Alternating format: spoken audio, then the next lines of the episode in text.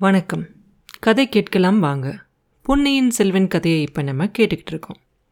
செம்பியன் மாதேவியோட சபா மண்டபத்தில் சிற்பிகளும் புலவர்களும் எல்லாரும் வந்துட்டுருக்காங்க ஆழ்வார்க்கடியான் நம்பியும் அவரோட இன்னொருத்தரும் கொஞ்சம் முன்னாடி வந்து நின்று என்ன நடக்குதுங்கிறத கவனமாக கேட்டுக்கிட்டு இருந்தாங்க. அப்போது மாமல்லபுரத்திலிருந்து மகா சிற்பிகளோட பரம்பரையிலேருந்து வந்த ஒரு சிற்பி ஒருத்தர் அங்கே வந்திருந்தார். அவர் முன்னாடி வந்து புதுசாக ஒரு விதமான கருங்கல் கோயில் அமைக்கிறதுக்காக அவரோட கற்பனைப்படி ஒரு சின்ன பொம்மை கோயில் செஞ்சு எடுத்துக்கிட்டு வந்து அதை மகாராணி கிட்ட காட்டுறார். அதை பார்த்தோன்னே மகாராணிக்கு ரொம்ப ஆச்சரியமாக ஆகுது ஆழ்வார்க்கடியானுக்கு பக்கத்தில் நிற்கிறவரை பார்த்து சொல்கிறாங்க பட்டரே இந்த கோயிலோட அமைப்பு எவ்வளோ சிறப்பாக இருக்குன்னு பார்த்தீங்களா தமிழகத்தில் இருக்கிற முக்கியமான சிவன் கோயில்களை எல்லாத்தையும் இந்த மாதிரி ஒரு புதிய முறையில் கோயில் எடுத்தால் எவ்வளோ நல்லா இருக்கும் அப்படின்னு சொல்லுவாங்க. அப்போ அவர் சொல்லுவார் தாயே நீங்கள் விருப்பப்பட்டா அதுக்கு என்ன தடை இருக்க முடியும்?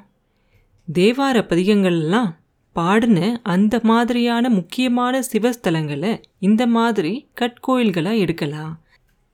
இந்த கோயிலோட அமைப்பை பார்த்த உடனேயே இது பாடல் பெற்ற ஒரு ஸ்தலம் அப்படிங்கிறது ஜனங்களுக்கெல்லாம் தெரியும் அப்படின்னு சொல்கிறாரு ஈசான சிவப்பட்டர் ஆமாம் ஆமாம் நீங்கள் சொல்கிறது ரொம்ப சரிதான் பட்டரே.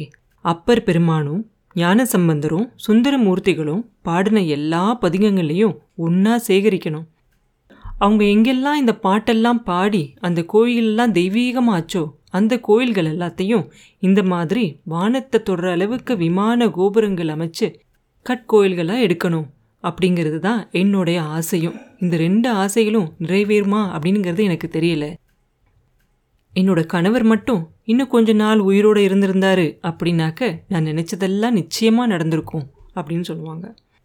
இப்போ மட்டும் என்ன குறைவு தாயே? நீங்கள் நினச்சது நினச்சபடி நிறைவேற்ற எந்த தடையும் இல்லையே. நீங்கள் என்ன சொல்கிறீங்களோ அதை அப்படியே செஞ்சு தரணும் அப்படின்னு சொல்லி சக்கரவர்த்தி கட்டளையிட்டிருக்காரு. அவரோட பசங்களான ரெண்டு இளவரசர்களுமே உங்கள் மனசில் நீங்கள் என்ன நினைக்கிறீங்க அப்படிங்கிறத முன்னாடியே தெரிஞ்சுக்கிட்டு உங்கள் விருப்பப்படி தான் நடக்கணும் அப்படிங்கிற அபிப்பிராயத்தோடு இருக்காங்க.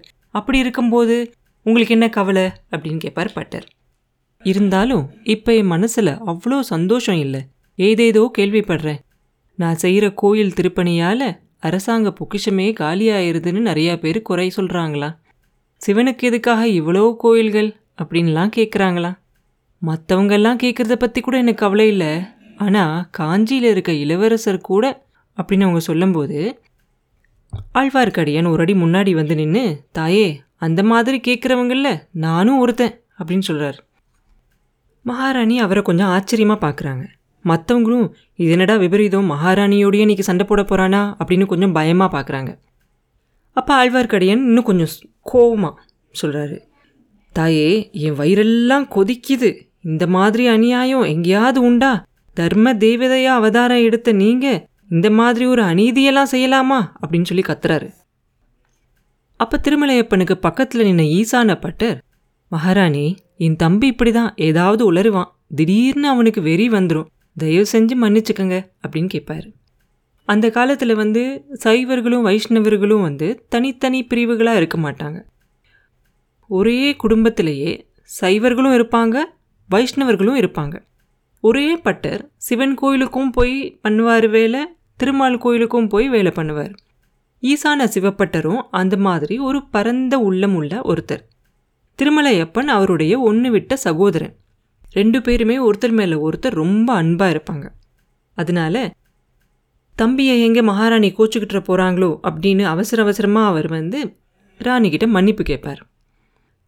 தேவியும் உடனே சிரிச்சுக்கிட்டே சொல்லுவாங்க திருமலை கொஞ்சம் அமைதியாக பேசு. இப்போ என்ன அநியாயம் நடந்துருச்சு? அப்படின்னு கேட்பாங்க.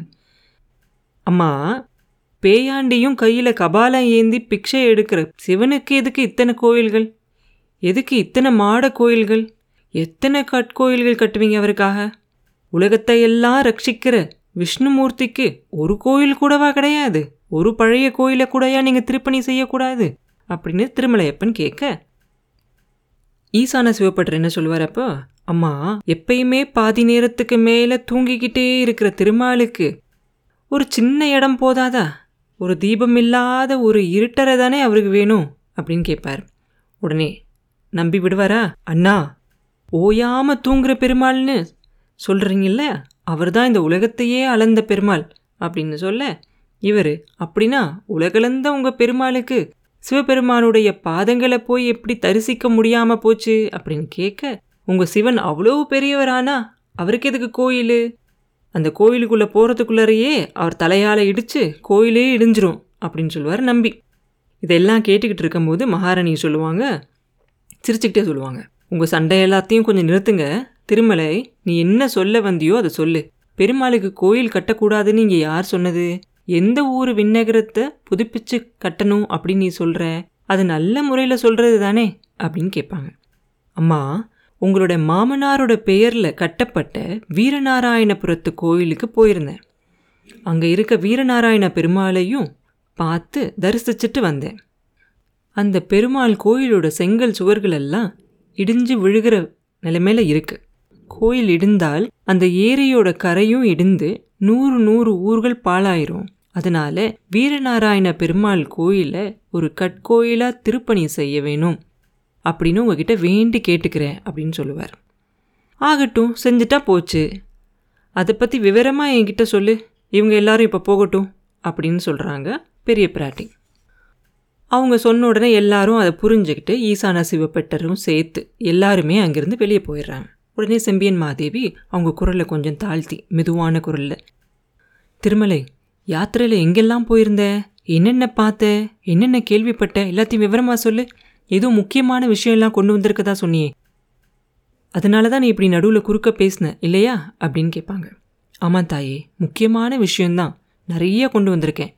ஆனால் காஞ்சியில் உள்ள இளவரசரை பற்றி நீங்கள் ஏதோ சொல்ல வந்தீங்க இல்லையா? அதனால தான் உங்களை தடுத்து மேலே பேசக்கூடாதுன்னு சொல்லி நான் முன்னாடி வந்து பேசினேன். இங்கே இருக்கிறவங்கள யாரெல்லாம் ஒற்றர்கள்னு தெரியாது. நாட்டில் இப்போது நிறைய விபரீதங்கள்லாம் நடந்துக்கிட்டு இருக்கு.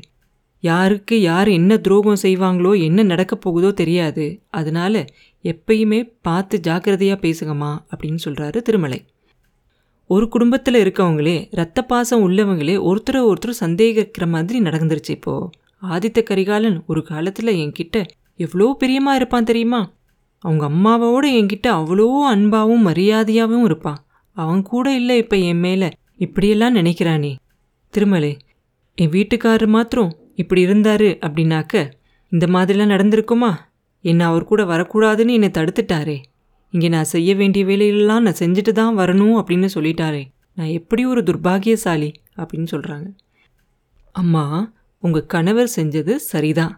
நீங்கள் செய்ய வேண்டிய காரியங்கள் நிறைய இருக்குது நீங்கள் உயிரோடு இருந்து இந்த நாடு என்னெல்லாம் பாக்கியம் பண்ணியிருக்கு தெரியுமா? எல்லா கோயில்களுக்கும் எவ்வளோ நல்ல விஷயங்களெல்லாம் நீங்கள் செய்கிறீங்க அதுவும் இல்லாமல் இப்போ இந்த சோழ பேரரசில் சகோதரர்கள் சண்டை இல்லாமல் காப்பாத்துறது உங்களோட பொறுப்பு. உங்களால் மட்டும்தான் அது முடியும் அப்படின்னு சொல்கிறாரு அப்படி எனக்கு தோணவே இல்லை திருமலை. என்னோட பையனே நான் சொல்கிற பேச்சை எதையுமே கேட்க மாட்டேங்கிறான். அப்படிங்கிறப்ப மற்றவங்கள நான் எப்படி கட்டாயப்படுத்த முடியும்? இருக்கட்டும். ஒற்றர்கள் பற்றியெல்லாம் சொன்னியே. இங்கே யார் ஒற்றர்கள் அனுப்பியிருப்பாங்க? இளவரசன் ஆதித்த கரிகாலன் அனுப்பியிருப்பான் அப்படின்னு நீ நினைக்கிறியா என்ன? என் பேரில் அவனுக்கு என்ன அவ்வளோ அவநம்பிக்கை வந்துருச்சா? அப்படின்னு கேட்பாங்க. அப்போ திருமலை சொல்லுவார் என்னோட ரெண்டு காதாலையும் நான் கேட்டேன் தாயே. இல்லாட்டி இளவரசர் கரிகாலர் இந்த மாதிரி சொல்லியிருப்பாரு அப்படின்னு நான் ஒரு நாளும் நம்ப மாட்டேன். மாமல்லபுரத்தில் ஒரு கோயில் பக்கத்தில் உட்காந்து அவங்க பேசிக்கிட்டு இருந்ததை நானே கேட்டேன் அப்படின்னு சொல்லுவார். அவங்கன்னா நிறைய பேர் இருந்தாங்களா? நீ யாரை சொல்கிற அப்படின்னு கேட்பாங்க பெரிய பிராட்டி. இளவரசர் ஆதித்த கரிகாலர் திருக்கோவிலூர் மலையமான் பல்லவ பார்த்திபேந்திரன். இவங்க மூணு பேரும் பேசிக்கிட்டு இருந்தாங்க. ஒரு இருட்டான ஒரு கோயிலில் நான் மறைஞ்சிருந்து இதை கேட்டேன். மலையமானும் பார்த்திபேந்திரனும் ரொம்ப ஆத்திரமா பேசினாங்க. ரெண்டு பழுவேட்டரையர்களும் உங்களோட பையன் மதுராந்தக தேவரும் சேர்ந்து சதி செஞ்சு சக்கரவர்த்தியை சிறைப்படுத்தி வச்சிருக்கிறாங்களா? அதில் உங்களுக்கும் சம்மந்தம் இருக்கணும் அப்படின்னு சொல்லி மலையமான் சொன்னார். அதை மற்ற ரெண்டு பேரும் ஒத்துக்கிட்டாங்க. தஞ்சாவூர் மேலே போர் தொடுத்து போய் சக்கரவர்த்தியை மீட்டுக்கிட்டு வரணும் அப்படின்னு சொல்லி பார்த்திபேந்திரன் சொன்னான். அவன் சொன்னதை மீதி ரெண்டு பேரும் மறுபடியும் ஒத்துக்கிட்டாங்க. அப்போ ஆதித்த கரிகாலர் இன்னும் கடைசியாக ஒரே ஒரு முயற்சி செஞ்சு சண்டை இல்லாமல் சக்கரவர்த்தியை ஒரு தடவை காஞ்சிபுரத்துக்கு கூட்டிகிட்டு வர முடியுமா அப்படின்னு ஒரு முயற்சி பண்ணி பார்க்கலாம் அப்படின்னு சொல்லி ஒரு ஓலை எழுதி அதை ஒரு தூதன்கிட்ட கொடுத்து அனுப்பியிருக்காரு அந்த தூதன் யாரு அப்படிங்கிறதையும் நான் கண்டுபிடிச்சிட்டேன். அவன் ஒரு சாதாரண தூதன் இல்லை. மகா சாமர்த்தியசாலி வீர பராக்கிரமசாலி. தூதன் வேலையோட சேர்ந்து ஒற்றன் வேலையும் பார்க்குறான். அவனோட நான் பேச்சு கொடுத்து கூட பார்த்தேன்.